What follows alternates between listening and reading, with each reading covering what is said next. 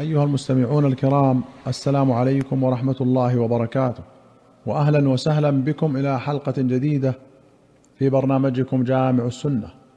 في باب آداب النوم أخرج البخاري عن عبادة بن الصامت رضي الله عنه أن رسول الله صلى الله عليه وسلم قال: من تعار من الليل فقال لا إله إلا الله وحده لا شريك له له الملك وله الحمد وهو على كل شيء قدير. الحمد لله وسبحان الله ولا إله إلا الله والله أكبر ولا حول ولا قوة إلا بالله. ثم قال اللهم اغفر لي أو دعا استجيب له. فإن توضأ وصلى قبلت صلاته. تعار قيل تمطى وانى وقال الأكثر التعار اليقظة مع صوت. قال ابن بطال وعد الله على لسان نبيه أن من استيقظ من نومه لهجا لسانه بتوحيد ربه والإذعان له بالملك والاعتراف بنعمه يحمده عليها وينزهه عما لا يليق به بتسبيحه والخضوع له بالتكبير والتسليم له بالعجز عن القدرة إلا بعونه أنه إذا دعاه أجابه وإذا صلى قبلت صلاته. فينبغي لمن بلغه هذا الحديث أن يغتنم العمل به ويخلص نيته لربه سبحانه وتعالى. وأخرج الترمذي والنسائي بسند حسن عن أبي هريرة أن رسول الله صلى الله عليه وسلم قال إذا استيقظ فليقل الحمد لله الذي عافاني في جسدي ورد علي روحي وأذن لي بذكره. رواية الترمذي قال إذا قام أحدكم عن فراشه ثم رجع إليه فلينفضه إلى قوله فإذا اضطجع فليقل باسمك ربي وضعت جنبي كما تقدم من حديث أبي هريرة عند الشيخين ثم قال فإذا استيقظ فليقل وساق الحديث. باب الرؤى ورؤى النبي صلى الله عليه وسلم. أخرج البخاري عن أبي هريرة رضي الله عنه أن رسول الله صلى الله عليه وسلم قال لم يبق من النبوة إلا المبشرات قالوا وما المبشرات؟ قال الرؤيا الصالحة وأخرج مسلم عن ابن عباس قال كشف رسول الله صلى الله عليه وسلم الستر ورأسه معصوب في مرضه الذي مات فيه والناس صفوف خلف أبي بكر فقال اللهم هل بلغت ثلاث مرات؟ أيها الناس إنه لم يبق من مبشرات النبوة إلا الرؤيا يراها العبد الصالح أو ترى له. وفي رواية إلا الرؤيا الصالحة يراها المسلم أو ترى له. وأخرج البخاري ومسلم عن أبي هريرة أن رسول الله صلى الله عليه وسلم قال إذا اقترب الزمان لم تكد رؤيا المؤمن تكذب ورؤيا المؤمن جزء من ستة وأربعين جزءا من النبوة. وزاد بعضهم وما كان من النبوة فإنه لا يكذب. ولمسلم قال إذا اقترب الزمان لم تكد رؤيا المسلم تكذب. وأصدقكم رؤيا أصدقكم حديثا.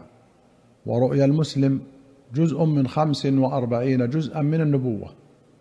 والرؤيا ثلاث. فالرؤيا الصالحة بشرى من الله. ورؤيا تحزين من الشيطان. ورؤيا مما يحدث المرء نفسه. فإن رأى أحدكم ما يكره فليقم فليصل ولا يحدث بها الناس. قوله إذا اقترب الزمان أي اقترب قيام الساعة. وقيل أي كانت ساعات الليل والنهار متساوية. ورجح ابن حجر الأول وجزم به ابن بطال. وأخرج البخاري ومسلم عن أنس رضي الله عنه أن رسول الله صلى الله عليه وسلم قال الرؤيا الحسنة من الرجل الصالح وفي رواية رؤيا المؤمن جزء من ستة وأربعين جزءا من النبوة. وأخرج مسلم عن ابن عمر قال قال رسول الله صلى الله عليه وسلم الرؤيا الصالحة جزء من سبعين جزءا من النبوة. قال النووي فحصل ثلاث روايات المشهور من ستة وأربعين والثانية خمسة وأربعين والثالثة سبعين جزءا. وفي غير مسلم من رواية ابن عباس من أربعين جزءا وفي رواية من تسعة وأربعين وفي رواية العباس من خمسين ومن رواية ابن عمر ستة وعشرين ومن رواية عبادة من أربعة وأربعين. قال القاضي أشار الطبري إلى أن هذا الاختلاف راجع إلى اختلاف حال الراعي فالمؤمن الصالح تكون رؤياه جزءا من ستة وأربعين جزءا والفاسق جزءا من سبعين. وقيل المراد أن الخفي منها جزء من سبعين والجلي جزء من ستة وأربعين. وأخرج البخاري ومسلم عن أبي قتادة رضي الله عنه قال كنت أرى الرؤيا تمرضني. حتى سمعت رسول الله صلى الله عليه وسلم يقول الرؤيا الصالحة من الله. والرؤيا السوء من الشيطان. فإذا رأى أحدكم ما يحب فلا يحدث بها إلا من يحب. وإذا رأى ما يكره فليتفل عن يساره ثلاثا وليتعوذ بالله من شر الشيطان وشرها وليتحول عن جنبه الذي كان عليه ولا يحدث بها أحدا. فإنها لن تضره وإن الشيطان لا يتراءى بي. وأخرج البخاري عن أبي سعيد أن رسول الله صلى الله عليه وسلم قال إذا رأى أحدكم الرؤيا يحبها فإنها من الله فليحمد الله عليها وليحدث بها وإذا رأى غير ذلك مما يكره فإنما هي من الشيطان فليستعذ بالله من شرها ولا يذكرها لأحد فإنها لن تضره. وأخرج مسلم عن جابر أن رسول الله صلى الله عليه وسلم قال إذا رأى أحدكم الرؤيا يكرهها فليبصق عن يساره ثلاثا وليستعذ بالله من الشيطان ثلاثا وليتحول عن جنبه الذي كان عليه. وأخرج مسلم عن جابر أن رسول الله صلى الله عليه وسلم قال إذا حلم أحدكم فلا يخبر احدا بتلعب الشيطان به في المنام. وفي أخرى أن رسول الله صلى الله عليه وسلم قال لأعرابي جاءه فقال إني حلمت أن رأسي قطع فأنا أتبعه فزجره النبي صلى الله عليه وسلم وفي رواية فضحك النبي صلى الله عليه وسلم وقال لا تخبر بتلعب الشيطان بك في المنام وفي أخرى أن أعرابيا قال يا رسول الله رأيت في المنام كأن رأسي ضرب فتدحرج فاشتددت على أثره قال رسول الله صلى الله عليه وسلم لا تحدث الناس بتلعب الشيطان بك في منامك.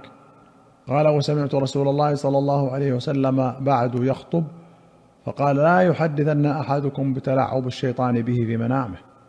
الحلم بضم الحاء وتضم لامه وتسكن. قال في النهاية هو عبارة عما يراه النائم في نومه.